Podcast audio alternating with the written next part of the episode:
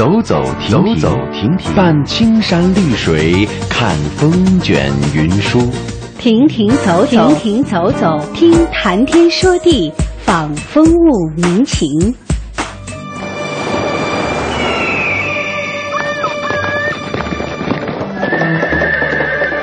物我两陶然，乐游在神州。乐游神州。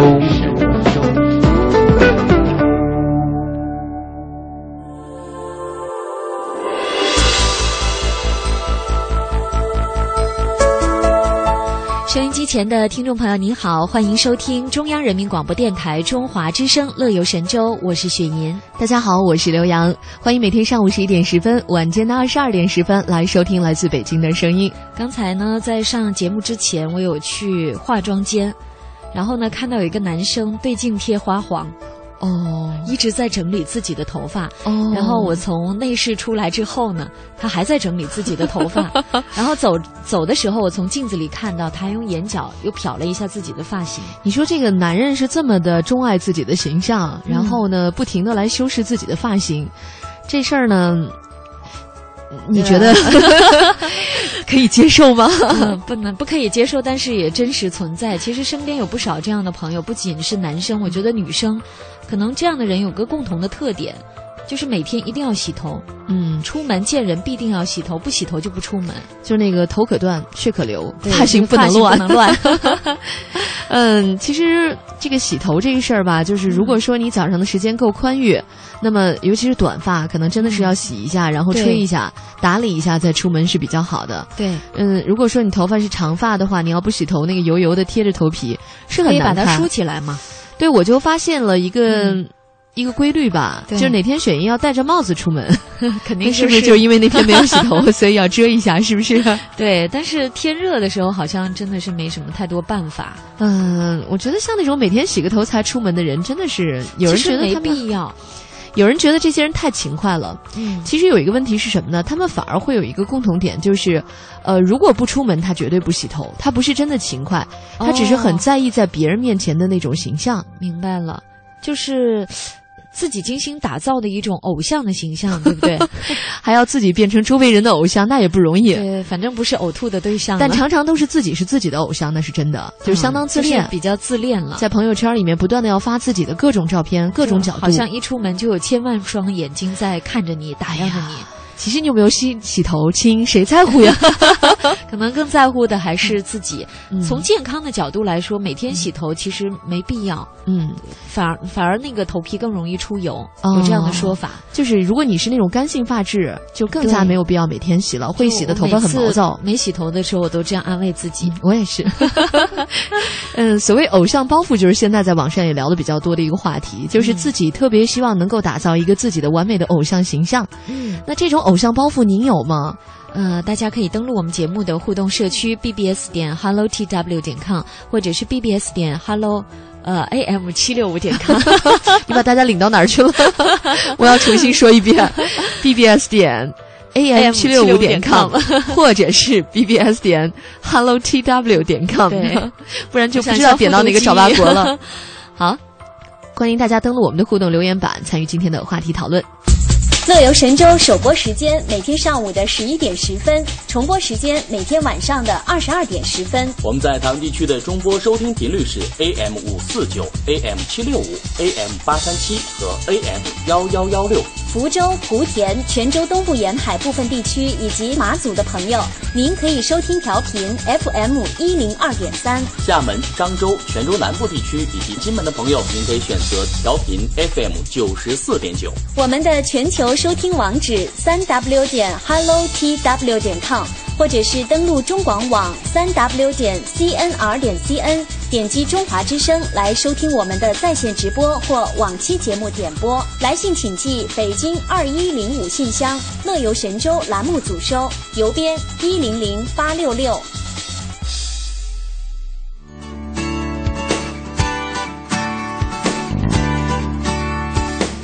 今天的内容依旧非常精彩，我们一起来看一看。第一个板块“行者无疆”，我们要跟随记者亚平对于蔡鹏和李贺的采访，去感受一下他们的美好夙愿，用民族婚礼推广民族地区的旅游。微言微语，一起来看看在旅途当中有什么新的发言和感悟。下一个板块，现在出发，我们要领略一下花和火车的浪漫旅行。舌尖上的旅行，一起去品味湖北妈妈的家常菜。以上就是我们今天节目的全部内容啊！我们的节目还没有开始，全部内容简介 对，是由呃刘洋和雪银为大家送上。嗯，今天我们在节目当中第一个板块要跟大家介绍一对主人公，他们是一对很有爱心的夫妻。呃，丈夫呢是蔡鹏，是鹏程万里汽车俱乐部的总经理，也是中国青少年基金会莲花基金的 CPO。嗯，可以说拥有二十年的旅行和探险经历了。其实这对夫妻经常收听我们节目的朋友呢，也会有留意，在几年前有采访过他们。他们呢，经过这几年的策划和组织，带领车友们自驾旅游，跑的地方还真不少，而且蛮远的。比如说，带自驾车友去参加俄罗斯。贝加尔湖的远征型活动，而且呢也多次自驾穿越青藏和川藏线。哎，他的妻子李贺呢也是一名旅游杂志的记者，两个人相识于二零零六年，都是北京人，但是特别喜欢少数民族文化，也都爱好旅行。据说啊，当初谈恋爱的时候呢，李贺经常说这老公不太浪漫，可是老公并不同意这一说法呀，他就告诉老婆说要为他做一件最浪漫的事情。那就是组织五十六场民族婚礼，所以今天的行者无疆单元呢，我们要继续跟随记者雅萍对于蔡鹏、李贺的采访，去感受一下他们的夙愿，用民族婚礼来推广民族旅游。也感谢我们的实习生吕艳怡进行了录音合成。带着快乐背起行囊，迈开脚步放飞心情，旅游无极限，天下任逍遥。让我们现在出发。朝圣的路上总有。搞得齁老浪漫的。那狐狸在这看着我们半天，在那块儿。他特别逗，他说：“帮我给你结个婚容易吗？我都要死了。”当时一路走，我跟我舅舅，我们两个就在那掉眼泪，就想起来我特别感慨。有心的那志愿者给我说说，我磕了三十多个头，就不停的磕头，不断磕头。各位听众朋友，大家好，我是记者亚平。那说到了这个全国各地啊，去旅游的话呢，那也现在有很多的啊旅游的达人们呢，大家也有非常多的非常个性的主张。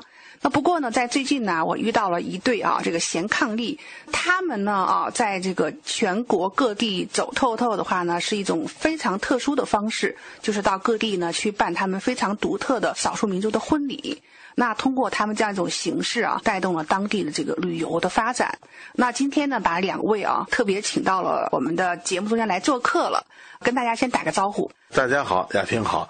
我是蔡鹏，呃，是五十六个民族五十六场婚礼当中的男主人公新郎。好，新郎，那接下来就是新娘喽。呃，听众朋友们，大家好，主持人秀秀姐你好，我就是这个幸福的新娘，差点说成新郎了。好，我叫李贺。那我想啊，就是两位可能在结婚之前也有你们的一个非常浪漫的故事哈，不然怎么会啊，也就兴起这样的一个由头，就是说啊，我们要办那么那么多场的婚礼呢？其实这应该从我们俩这个谈恋爱说起。然后当时蔡鹏开车拉着我，然后我们往坝上草原走。当时到了这个坝上草原的时候呢，都已经快晚上十二点了。然后我们到了那个草场上之后，才把车停好了，然后拉我下了车之后，然后看着满天的星星，他是对着天空发誓的。他说：“我一定要让你做一个与众不同的新娘，因为他知道我自己本身呢是做这个旅游杂志的编辑，然后我自己本身又非常喜欢少数民族的这个文化。”他说：“那么。”让你做一个与众不同的新娘的话，这个就是我对你的爱的方式。五十六个民族的这样的婚礼，它能让你记住我对你的爱。其实呢，说来这个是很容易哈，但是做起来是非常非常难的啊。两位都是汉族对吗？对，嗯，都是汉族，都是汉族啊。要让你的新娘哈，然后去感受就是不同民族的这个婚俗这个特色啊，也是很不容易的。第一步，我们是从什么时候开始？怎么样子开始？你是要之前做功课吗？其实任何一件事情要开始下决心要干，是非常难的。首先是我们俩说了这事儿吧，得有两年过去了没干，就是在草原上开始过幸福啊，在草在在草原上呢。那次是到了以后呢，一大帮朋友喝酒，喝酒喝高兴了，我开着车带他去草原去玩，看星星，然后看着星星，激情的说了一句话。然后呢，但是这个这个概念是什么？是小时候有一个，小时候有一个想的说将来哎。那时候上小学的时候，说将来我要是五十六个民族，五十六个老老婆，那也多好啊！但是小时候怎么没想过？怎么会这样想？就是就随便吧。小时候互相开玩笑，逗着玩我突然这么一想法，后来这个想法呢，在一直在脑子里挺深。嗯。然后呢，但是后来呢，我一直想呢，就是能不能有一个找一个女孩因为我好喜欢旅行嘛。嗯。我希望找一个女孩能跟我一块儿走走全国，然后呢，碰到各个少数民族，我们用他们民族的风俗举办我们俩的婚礼，只是一想法。然后呢，当我和李克认识以后呢，在那次在草原看星星以后呢，我就把我的想法呢透露出来了。但是他也挺高兴。嗯。但这事儿这么浪漫啊！对，这事过了两年，就后来有一次他特别逗，我们俩开着车，他突然哭了。你看你，我跟你结婚，啊，除了领一个证。什么都没有，纯裸婚啊！那时候，呃，什么戒指也没有，婚纱也没有，婚纱摄影也没有，然后婚礼也没有，就是弄了一个证，花九块钱，那个结婚证啊，有点亏的 啊，他在哭。后来我开着车，我想，我说对呀，人说的是对的呀。后来我的，因为那个时候社会上好多事情牵了好多精力没了，然后呢，经济条件也不太允许，我老想弄一个特好的，嗯，让他特别有意思的。后来呢，我就说这么办。我咱俩去买一戒指，你不要嫌弃小，但是它是绝对是一片我的真心。嗯，然后呢，买了一钻戒，倍儿高兴。嗯，我说这样，咱买一婚纱。嗯，啊，你不要嫌便宜，但是呢，那肯定是你喜欢的，你自己去挑。他也特别好，他九百块钱吧，还是几百块钱？我怎么听这话像含着？没有，没有，特别逗。他特别喜欢那个婚纱，那婚纱确实做的也很漂亮。啊，但可能人家打折吧，价格很便宜，就不到一千块钱。然后我们俩呢就带着这个婚纱，带着这枚戒指，然后约了一帮车友啊，我说走，跟我去草原拍婚纱去。一大帮朋友特别高兴，然后我们七八辆车啊，开车就奔草原去了。然后我们在草原，因为本身我一个朋友做那个做那个婚纱摄影的，他就特生气，他说你买什么婚纱？我这有的是。结果他也带了好多婚纱，然后带了好多衣服，我们就在草原上，还有还有还有蒙古衣服。然后我一朋友专门做了两套，给他做了一套女士的，给我做一套男士的，带着蒙古衣服，我们都到草原上去了。然后又拍婚纱，又拍蒙古衣服，然后又拍日出，又拍日落，搞得齁老浪漫的。所以说那个时候还没有心情，就是想这个我们要走出去去拍。那次是开始啊，对，那次只是一个启发，突然觉得我看他特开心，哎，我说这事该干了，这事真的要干了啊！他没想到给他带来这么多快乐。干了那又有一年的时间，好多人 忽悠我们俩，说要都策划吧，又赞助吧，又找这个这个说有戏了，那时候有戏了，最后快一年过去了，我一看别去了，我说自己来吧，然后就开始，因为以前我们是做公益组织的嘛。啊，我是做是一个志愿者，然后各地有好多志愿者的朋友，还有以前我们服务的地方。后来我就把我的想法呢，跟那个我以前服务的，比如说玉树的藏族的朋友，我打一电话，我说我想办一个藏族婚礼啊，他们特别高兴。啊，你来，我全给你准备好。我这，然后我跟他商量，我说咱俩可以行动了。嗯。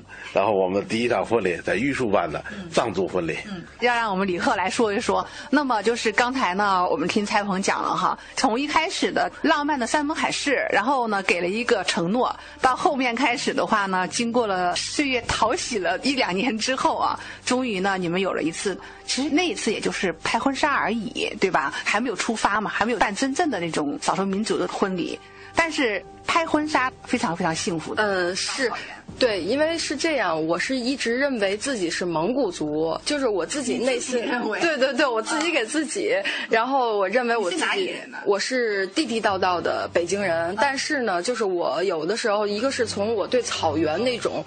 反应，还一个是就是我看到了蒙古族，他这个只要我看到了在路上有时候开车看到带蒙的牌子的时候，我就会特别特别兴奋，所以这是本能的一种反应。然后我们在这个乌兰察布吉宁这个大草原上去拍这个婚纱照的时候呢。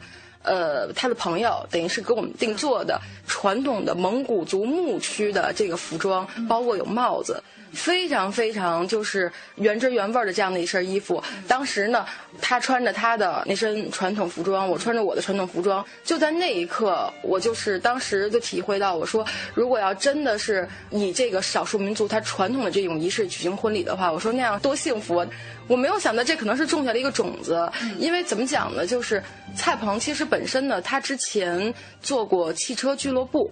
其实他本身也是一个广结善缘、朋友遍天下的人。然后我这种工作性质呢，其实你是旅游杂志的嘛，对，很喜欢。就是到处去旅旅行，就比较浪的那种。然后我觉得我们俩都是两个浪人，就是留就真的是那种处处为家处处家。最后我没有想到，就是两个这么不靠谱的人，最后合在一起了，也验证了那个夫妇得正哈，可能还真的是夫妇得正。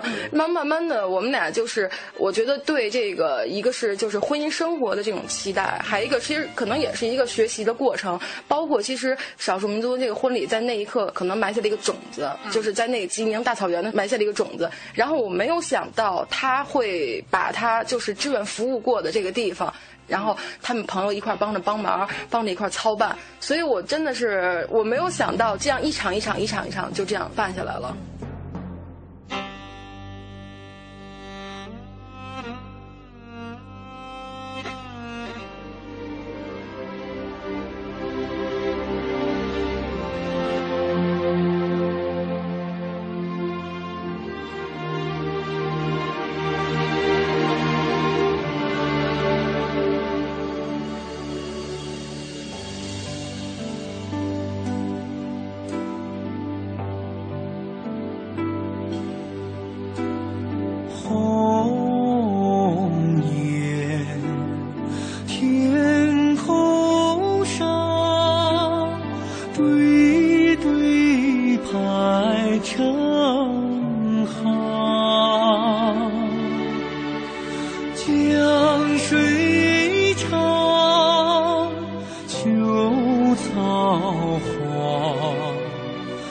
草原上琴声忧伤。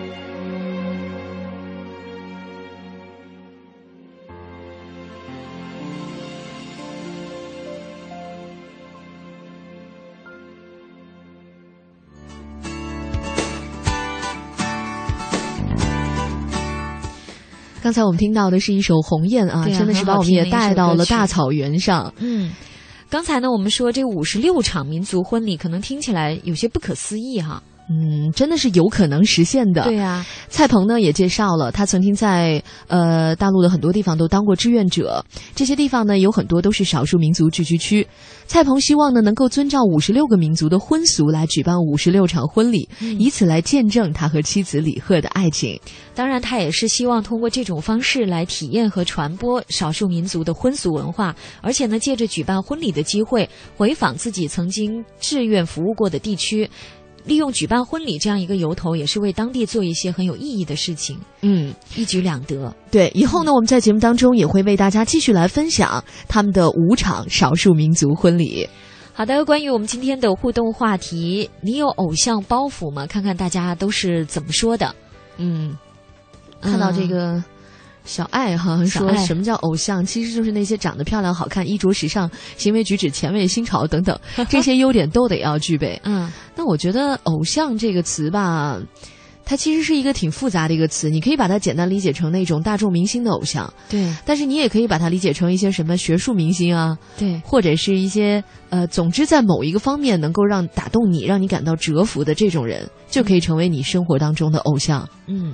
他还说，偶像高高在上，脱离大众就容易产生距离感。但是我觉得本身这个词儿，好像就有一些跟。普通人不太一样的地方，而且以我跟这些明星们啊，我不说别的偶像，就明星们打交道的经历啊，就实际上明星他也有刻意为之的成分。啊，那是一定的，他必须要营造自己的那个偶像感和普通人一定是不能一样的地方，因为如果一样，嗯，就会发现那还是什么偶像？对，那我崇拜我自己就好了嘛，就所以有必要的亲和感是要有的，但是出门的这个架子该摆的也要摆，就是那个范儿，对吧？所以，比如说经常会有经纪人做这个。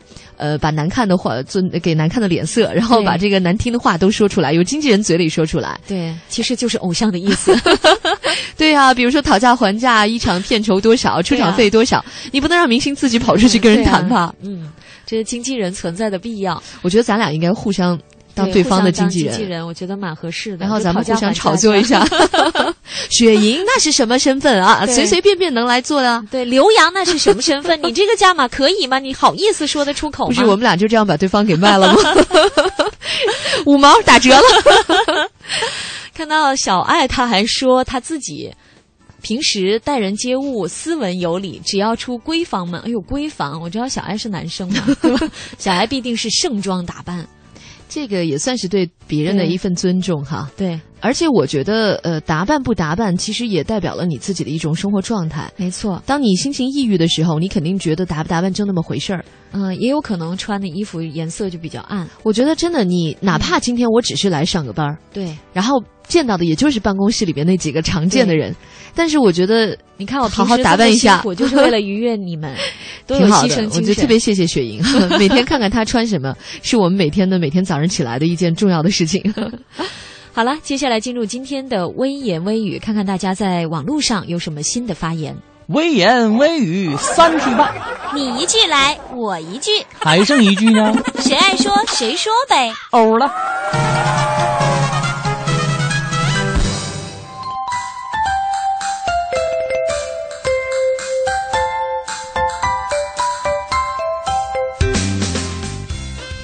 来，我们刷新一下今天的网络微博。呃，先来插个广告啊，我们俩的新浪微博的用户名给大家再说一下：DJ 刘洋，刘姓刘的刘，杨是杨树的杨，姓杨的杨。对，或者是中华之声雪银，下雪的雪，吟诵的吟。嗯。新浪微博艾特湖州太湖旅游度假区说啦，明媚的阳光，暖暖的春风，打开窗户，春天的气息扑面而来。在这样的春光里，不出去走一走，怎么能对得起自己束缚已久的双脚呢？而骑着自行车出行，无疑是最好的选择。骑车漫无目的的行进着，只为感受春天的气息。在这初春的季节，到太湖南岸游玩一番，也不失为一段美好的旅程。嗯，说到骑行，看到水乡网是这么说的。环太湖骑行一圈是一个不错的办法，途中可以经过月亮酒店、南浔古镇，还有苏州的周庄、同里等，以及无锡的灵山大佛、常州宜兴长兴。哇，这条线路真的蛮不错的。嗯啊，该休息的时候要休息，该放松的时候要放松，快乐生活才是最给力的。还有新浪微博嘉兴 Andy 继续为未来打拼，这是他好长的一个用户 ID 名。他说啊，台湾火车旅行是别具风情的，几条支线铁路呢更是美不胜收。东北部的平西线是历史最悠久的支线，沿途的十分平西小镇啊，因为燃放天灯而被熟知。终点呢是金铜，中部的集集线延伸到了日月潭畔的林业小镇。呃，这个大地震之后呢，也是涅槃重生。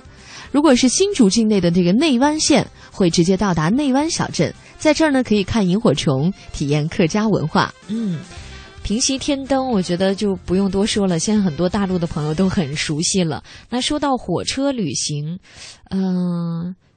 去年去台湾的时候和刘洋都有体验过阿里山的小火车，对，还让我们认哪个火车头是公的，哪个火车头是母的，就这个印象比较深。最后好像你猜对了，我猜错了，是不是？嗯，好像我猜反了吧。最关键的是什么呢？就是大家猜完了之后，你问他为什么这么猜，大家都脸红，都不好意思说，往总往公和母的方向，绝对是想歪了。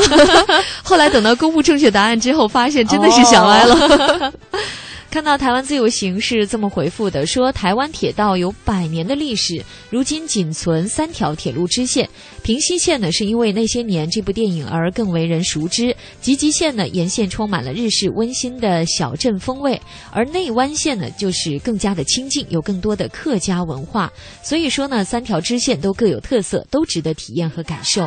嗯，春天来了，让我们一起计划一次。春风盎然的旅行吧，来自黄品源的《春风吹》。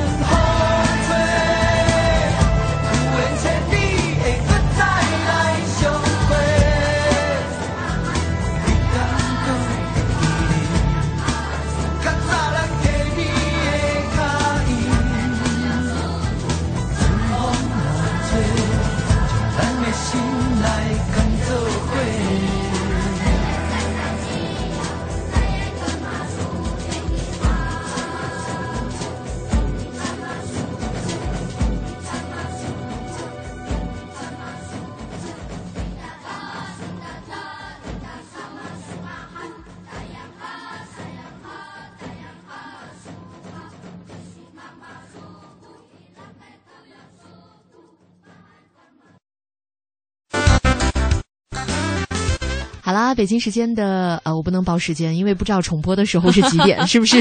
没错，反正要么是十一点多，要么是二十二点多。欢迎各位继续回到四十多分重播的时间。哎，刚才呢，我们说坐火车去旅行，这两天呢，在节目当中也说嘛，春天到了。啊，赏花是最好的时节了。如果坐上火车去赏花，是不是更加美丽？嗯，呃，尤其是看花啊，那么车窗外的那种姹紫嫣红，像是画卷一般流过眼前，诗情画意更是扑面而来了。嗯，那接下来呢，我们就带大家呢坐上火车去赏花。首先要说的就是这个三角梅。哦，三角梅在南方各省。挺多的，你看，像我知道，好像在厦门有厦门，像深圳啊，深圳、珠海，还有海口啊，三亚，三亚，我去三亚的时候有看见过三角梅，都是市花呢。对啊，所以它的魅力真的蛮大的。三角梅其实一年四季几乎都可以看到。嗯，那么比较值得一提的呢是夏天到七八月份的时候去云南，在昆明的城区和周边就是有很多的。对呀，其实说到云南的火车呢，大家一定不能错过滇越线。这个滇越线呢是一。八八五年中法战争之后，法国征得在云南的一个铁路修筑权，所以呢，一九零一年的时候，滇越铁路呢就开始修建了。到一九一零年的三月底是竣工。嗯，呃，这条线路呢，它会途经高山大河，所以呢是非常难得的沿途的美景。但是我们可以想象一下，一百多年前这些施工的工人，对他们来说真是难如天堑。曾经有这么一段话啊，说一颗稻丁一滴血，一根枕木一条命。这个说起来你别觉得夸张，因为这条路修起来真的是确实付出了很多生命的代价的。对，而且呢，它还有一个特点，它这个轨距之间呢才一米。标准的轨距我们知道是一点四三五米，哦，所以就那种窄轨的是吧？对，这样的轨距呢，在大陆只有昆河铁路，就是滇越铁路云南段仍然在使用。其实我以前坐过，呃，就滇越铁路我倒是没有坐过啊，但是就是我呃坐火车进过云南啊，嗯，以前呢都是还在我很小的时候，真的险。就是首先一路上会有很多隧道，你就可以感觉得出来，当时修铁路的时候一定要开很多山洞，这是一点。再一点就是我印象特别深，那会儿呢，从好像是从北京吧，呃，坐火车，我我估计要那会儿还没有提速啊，要坐一个一个星期在火车上，哦，就天天吃方便面吃的多。那会儿去干嘛？去旅行吗？我很小的时候，爸爸妈妈带着我去旅行，因为我妈妈是云南人嘛，哦，所以就回算探亲啊。呃，那是我第一次去云南，我就记得啊，早上起来的时候。就一醒来，然后从窗外往外一看，就把我吓哭了。特别高，底下就是那个深沟深壑，哦，就是好像就恨不得在那个崇山峻岭的那个山脊梁上，那个铁路在走，所以当时真把我吓着了。我就特别担心，万一不小心啊开歪一点怎么办？而且当然也不愿意总吃方便面了，对吧？对，那会儿好像可能也是因为太久啊，好多年前的都将近，我不要暴露年龄吧。总之吧，那会儿在火车上那个盒饭也很不好吃，对吧？也比较少。对，嗯。所以就方便面了。那会儿有三角梅吗？有注意吗？应该是有的。那会儿可能开的满山满谷，会比现在更多。嗯，呃，这就是在云南可以看三角梅了。嗯，另外呢，就是如果大家到了八月份的时候啊，想去看那个，就是呃马兰花，嗯，这个也是高原可以看到的，就是在青藏高原、青海或者西藏，还有一种叫马先蒿，是吧？这个我没怎么见过，嗯嗯，听说是高原常见的一种植物，这俩不是一种东西吧？应该是吧？对花儿我真的是不是很了解，到现在桃花、杏花我都分不清楚。嗯，它是两种花了，呃，但是它好在就是，呃，在白色的雪山和绿色的草甸之间有大片大片的，它是紫色的冲撞，它像蓝色、粉色那种地毯一样，太漂亮，就像普罗旺斯的薰衣草一样的地毯。所以何必舍近求远呢？对不对？就去西藏、青海去看一看，就是要做好心理准备到。提前吃点那个叫什么？高原反应的高原反应，嗯嗯，我怎么一下忘了要吃那个叫什么药来着？就是克服高反的药。不行，憋死我了！我一会儿查一下，放首歌听听周杰伦的《花海》。一会儿我一定要给大家查一下。藏红花，你知道我差点说鹤顶红，更狠，就是有一种红，对吧？想不起来。一丈红，别了别了，别胡吃啊！等会儿我们听完歌，我一定告诉大家，我负责任的告诉大家。休息一下，送上一首《花海》。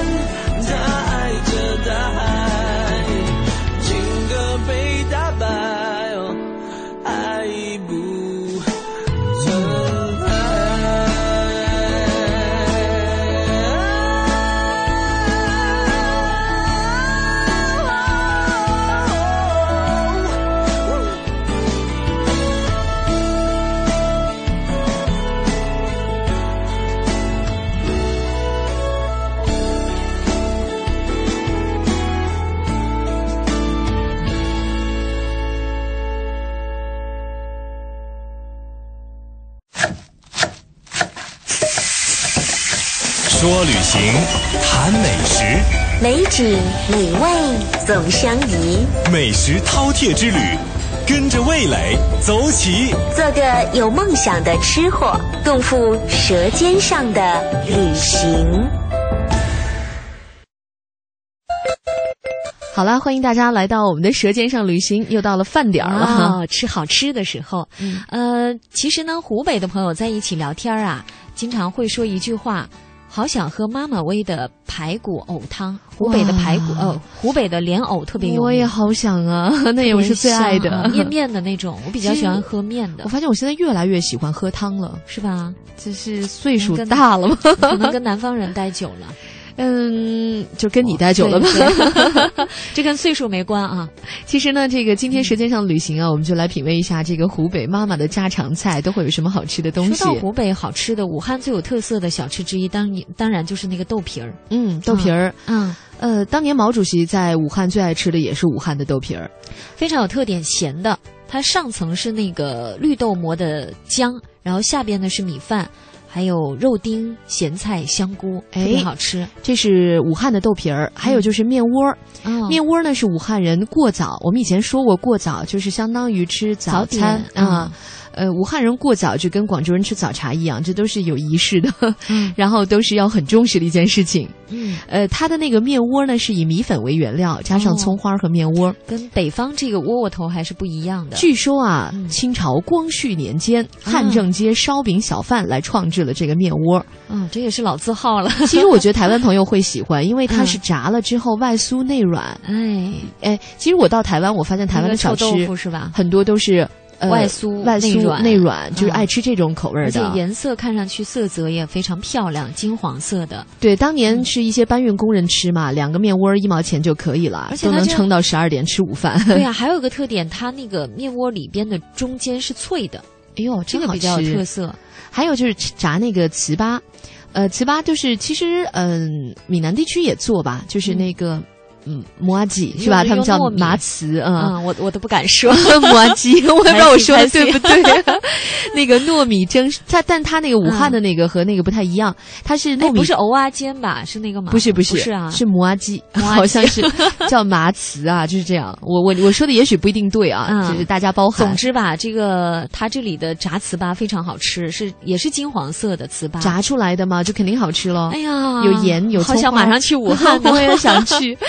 还有那个欢喜坨，哎，还有个更雅的名字叫大麻园。大麻园，这是也是欢喜坨的名字哈。对对对。呃，据说两年前呢，它是以这个名字来入选中国名典的。大麻园。嗯、这个欢喜坨呢，在武汉是有上百年的历史了。嗯、糯米粉呢，滚成那个圆团儿，然后再裹一层芝麻，炸熟了之后呢，又是一种外脆内软。可能咬上一口之后，一声脆响之后，那个汤汁就四溢。可能台湾的朋友会就是就是那个麻团儿，有点有点像吧，有点像。嗯还有一种呢是凉虾，哎，热虾大家吃过是吧？是那个北极虾也吃过，吃生的。但凉虾是怎么做的呢？嗯，它是用米做的，不是真的虾。哦、不是真的虾，对，它像小蝌蚪一样在那个红糖水里面游泳，哦，晶莹剔透的，很解暑。哎呀，呃，现在呢，这个小蝌蚪不是真蝌蚪啊，嗯、就是说那个用米做的那个像小蝌蚪一样的东西。黑色的是黑米浆做的，哎、黄色是玉米浆，白色是大米浆，其实也蛮养生的。对，嗯、还有就是豆丝。哦，呃，这也是湖北名吃了，用那个大米和黄豆先打成浆，然后烙成饼，嗯、冷了之后呢，把它切细再晒干，这是过年的时候必备的食品。我觉得湖北人太会吃了，这是这都是你喜欢的口味儿，是不是、啊？对呀，对呀，对呀。而且我特别要讲一下湖北的那个烧烤，嗯、烧烤全中国的人都吃，对吧？嗯、但湖北人的烤还不一样。就他什么都烤哦，只有你想不到，没有他们不烤我知道有烤韭菜，这个在广西也有了，也有烤玉米、烤肉，一般都很普通了，是不是？对呀、啊，它呃茄子油炸，然后烤，黄瓜拿来烤，青椒拿来烤，藕拿来烤，金针菇、香菇、平菇、千张、豆腐卷、馒头、糍粑、年糕、鱼虾、小螃蟹，都还有不知名的生物的蛹都拿来烤，还有韭菜、白菜、生菜、玉米和臭豆腐。哎呀，虽然我知道。烧烤类的食品不健康，但是还是我真的爱吃，太有诱惑力了。还有呢，很多地方都有牛肉面，对不对？嗯。但是呢，这里要说的是相反的牛肉面，它其实没有牛肉，最多会加上一勺牛杂哦杂碎啊。然后吃的品的当然是它的面，对这个面呢，它是搁了碱的，但是不过分，没有苦涩，只透着面香。对。听起来还蛮有特点的。其实那个兰州牛肉面里面也要加一点类似碱的成分，哦、就是像草木灰一样的东西。嗯,嗯，我不知道是不是因为那样比较好和面，吃出来的面也比较筋道，可能是这个原因。嗯、还有一种呢，刚才说炸糍粑，还有一种叫米粑，米粑啊，它会小孩子叫粑粑。它是成对儿成对儿的卖的，叫对吧？对吧？对，就不卖单，一定要卖双。它的做法呢是把这个大米磨浆以后发酵，加上面粉、白糖和纯碱调匀了之后，把它炕熟了。哦，也是外壳金黄焦脆，里边的肉呢是洁白软润。不行了，哦、我决定去武汉了，改改改路吧。对我我我我最近要出一趟门，本来是想往南方走，现在呃还是往南方走。南方，但是 武汉其实也有高铁，从北京可以过去的。对呀、啊、对呀、啊，很方便有很多老字号嘛。好吧，那么今天介绍这么多好吃的，如果你已经被我们勾起馋虫了，那就计划一次武汉的美食之旅吧。武汉还有什么鸭脖子、粉蒸肉、萝卜饺子？哎呦，那就不要说了，鸭脖子真的是太勾馋虫了，太有名了。好了，最后送上一首歌曲《大武汉》。在节目的最后，和大家说一声再会，周末愉快。嗯，我们明天乐游神州接着游吧，拜拜，拜拜。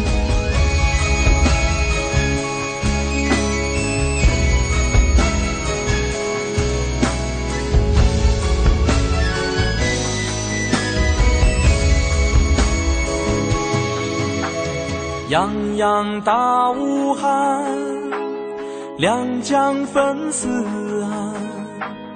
三镇江中的四面通八方，城在江水上，湖荡城中央，一树梅花样，满城金花香。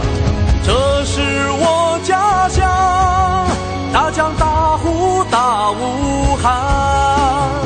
黄河楼前河北响，青苔只影流水长。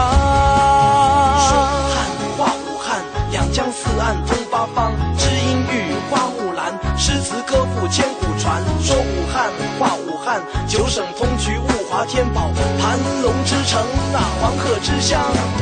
谈武汉，论武汉，豪气争先天下创，勇立潮头为人先，兼收并蓄闻名扬。谈武汉，论武汉，龙的精神传四方，古有枭雄楚霸王，今朝还看江城狼。